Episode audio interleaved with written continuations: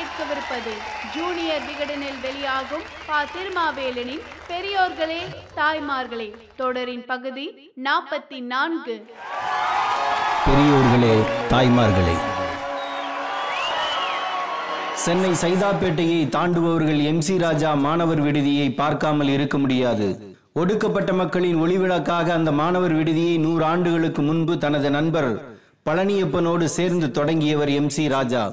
சென்னை மாகாண சட்டமன்றத்துக்கு நியமிக்கப்பட்டவர்களில் முதலாம் அவர் எம்சி ராஜா.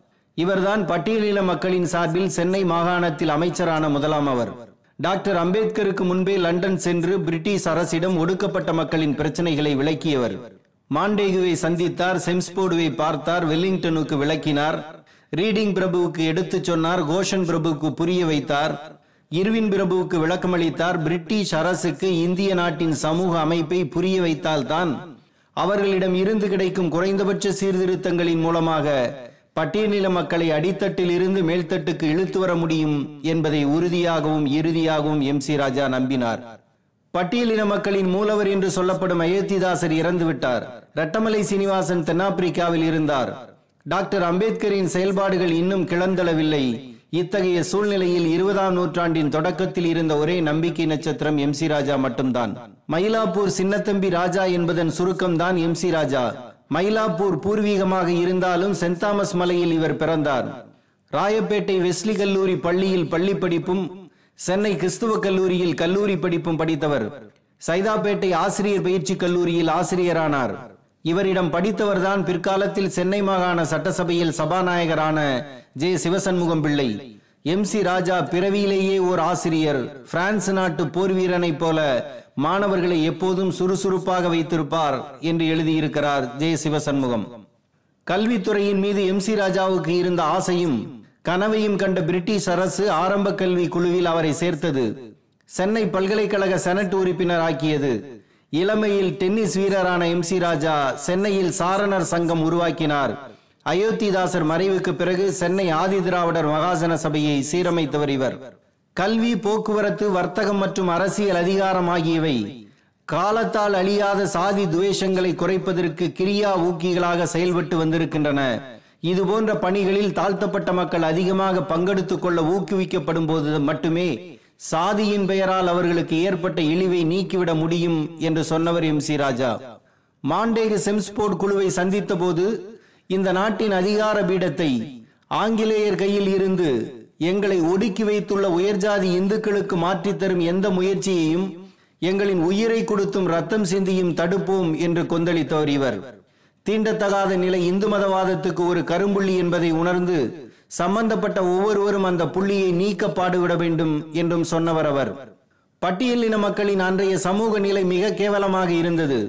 பொது கிணற்றை பயன்படுத்தக்கூடாது கோயில்களில் நுழையக்கூடாது பள்ளி கல்லூரிகளில் சேர முடியாது கடிதங்களை அஞ்சல் நிலையத்தில் போட முடியாது அஞ்சல் வந்தால் வீட்டில் வந்து கொடுக்காமல் தெருவில் போட்டு சென்று விடுவார்கள் சத்திரம் சாவடிகளில் தங்க முடியாது செத்தால் சுடுகாட்டில் புதைக்க முடியாது முழு உடை அணிய முடியாது செருப்பு போட முடியாது தலைப்பாகை அணியக்கூடாது நிலம் வாங்க முடியாது மனைகளை பதிய முடியாது கேவலமான வசதியற்ற சுகாதாரமற்ற கிராமத்தில் கூட சேர்ந்து வாழ முடியாது தன்னை விட வயது குறைந்தவன் பெயரை சொல்லி கூப்பிடுவான் தொட்டால் தீட்டு பார்த்தால் தீட்டு முன்னால் வந்தால் தீட்டு மூச்சு காற்று பட்டால் தீட்டு என்று தீண்டாமை தலைவிரித்தாடிய காலம் அது. வாயையும் மூக்கையும் பொத்திக்கொண்டு ஆண்டையிடம் அடிமை பேசுவது தீண்டாமையின் தீரா கொடுமையே. தண்ணீர் எடுக்க கூடாது என்று தடை போட்டுவிட்டு குளிக்கவில்லை என்று சாடியது சேடிஷத்தின் உச்சம். வீட்டுக்குள் திருட்டுத்தனமாக குடிப்பவர்கள் வீடே இல்லாததால் தெருவில் குடிப்பவர்களை குடிகாரர்கள் என்று குற்றம் சாட்டியது குரூரம். வேட்டை சமூகத்தில் வேளாண்மை செய்தல் என்ற அறிவுக்கு பல நூறு ஆண்டுகள் முன்னதாகவே கிடைத்த விலங்குகள் உயிரினங்களை உண்டு வாழ்ந்தோம் என்ற வரலாற்று புரிதலே இல்லாமல் இறைச்சி சாப்பிடுபவர்களை இழிவாய் நடத்தியது கொடூரம். படிக்கவே விடாமல் செய்துவிட்டு படிக்காதவன் என்று குற்றம் சாட்டினார்கள். இப்படிப்பட்ட கொடுமைகளை சொல்லிக் கொண்டே போகலாம். இதையெல்லாம் பார்த்து நொந்த எம் சி ராஜா ஒரு மனிதனின் ஆண்மையை அற்றுப்போகச் செய்து விட்டார்கள் என்று குற்றம் சாட்டினார். அதற்கு பரிகாரம் காண துடித்தார். ஆயிரத்தி தொள்ளாயிரத்தி இருபத்தி ஏழில் அவர் வெளியிட்ட ஒடுக்கப்பட்ட இந்துக்கள் என்ற ஆங்கில புத்தகமே பிரிட்டிஷ் அரசுக்கு பல உண்மைகளை புரிய வைத்தது. அன்றைய ஆதிக்க சமூகத்துக்கும் பல அவலங்களை புரிய வைத்தது. அரசியல் கட்சிகள் இந்த பிரச்சனையை கையில் எடுக்கவும் எம் சி ராஜா காரணமாக இருந்தார். பிற கட்சி தலைவர்களில் இந்த பிரச்சனையை ஆரம்பத்தில் கையில் எடுத்தவர்களாக முதலாவதாக டி எம் நாயரையும் இரண்டாவதாக காந்தியையும் எம் சி ராஜா குறிப்பிடுகிறார். டி எம் நாயர் மீதான நம்பிக்கையால் ஆரம்ப காலத்தில் அவருடன் நட்பு பாராட்டிய எம் சி ராஜா நீதி கட்சி தொடங்கும் போது உடன் இருந்தார். சில ஆண்டுகளிலேயே அதிலிருந்து வெளியேறிவிட்டார். நீதி கட்சியில் இருந்து முரண்பட்டு இருந்த doctor C. Natesanar K V Reddy Naidu ஆகியோருடன் இணைந்து செயல்படவும் செய்தார் எம் சி ராஜா. ஆயிரத்தி தொள்ளாயிரத்தி முப்பத்தி ஏழாம் ஆண்டு கே வி ரெட்டி நாயுடு அமைச்சரவையில் எம் சி ராஜா அமைச்சராக பொறுப்பேற்றார். ஆம்பூர் வடார்காடு ஜில்லா ஆதிதிராவிடர் முதல் மாநாடு அதே ஆண்டு ஜூலை மாதம் நடந்தது. இந்த மாநாட்டில் அமைச்சர் எம் சி ராஜாவுடன் சேர்ந்து பெரியாரும் கலந்து கொண்டார். பெரியாரை மேடையில் வைத்துக் கொண்டு எம் சி ராஜா பேசும்போது இப்போது இந்த மேடையில் தோழர் ஈவே ராமசாமி பெரியார் இருப்பதைக் கண்டு பெரும் மகிழ்ச்சி அடைகிறேன். ஒரு ஆதிதிராவிட மந்திரி நியமிக்கப்பட வேண்டும் என்று அவர் சென்ற ஆறு ஏழு வருடங்களாக கிளர்ச்சி செய்து வந்திருக்கிறார்.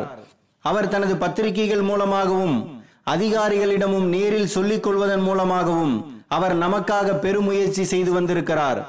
ஆதி திராவிடர்களுக்குரிய இன்றைய மந்திரி ஸ்தாபனத்துக்கு அந்த பெரியாருடைய முயற்சியே பிரதான காரணம் என்பது பொய்யல்ல. இந்த மாநாட்டை அவர் நம்முடமிருந்து நடத்தி கொடுக்க உதவியமைக்கு என் நன்றியையும் சந்தோஷத்தையும் அவருக்கு தெரிவித்துக் கொள்கிறேன் என்று சொல்லியிருக்கிறார். எம் சி ராஜா ஏன் அப்படி சொன்னார் என்றால் ஆயிரத்தி தொள்ளாயிரத்தி இருபத்தி ஒன்பதில் சென்னை அரசாங்க நிர்வாக சபையில் சர் முகமது உஸ்மானின் பதவிக்காலம் முடிந்தது. அப்போது அறிக்கை வெளியிட்ட பெரியார் இதுவரை இந்த பொறுப்பு எல்லா இனத்தவருக்கும் வந்து சேர்ந்து விட்டது. சீர்திருத்தத்தின் பலனை மற்ற வகுப்பார் அனுபவித்து விட்டார்கள். எனவே தாழ்த்தப்பட்ட இனத்தைச் சேர்ந்தவருக்குத்தான் இதனை தர வேண்டும். நாமாகவே உயர் Thiru Rao Bahadur M C Raja MLA அவர்கள் பெயரை ஞாபகமூட்டுகிறோம் என்று அறிக்கை வெளியிட்டார்.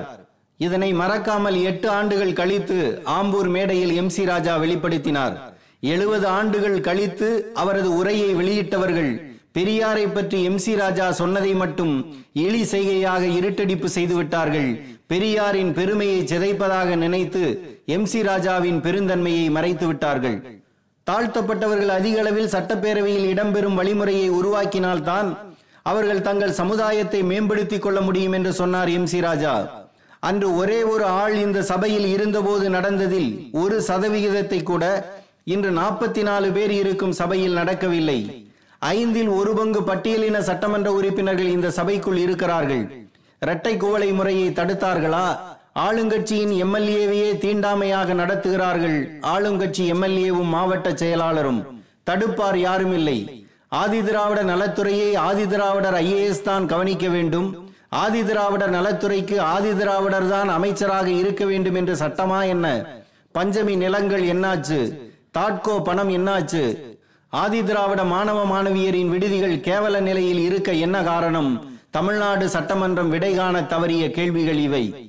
இந்தியாவில் நூத்தி முப்பது ஆண்டுகள் ஆங்கிலேயர் ஆட்சி நடைபெற்ற பின்னரும் கூட தாழ்த்தப்பட்டவர்களாகிய நாங்கள் அதே நிலையில் இன்னமும் இருக்கிறோம் என்ற உண்மை துரதிர்ஷ்டவசமானது என்று லண்டனில் ஆயிரத்தி தொள்ளாயிரத்தி இருபத்தி ஒன்பதில் பேசும்போது எம் சி ராஜா சொன்னார்.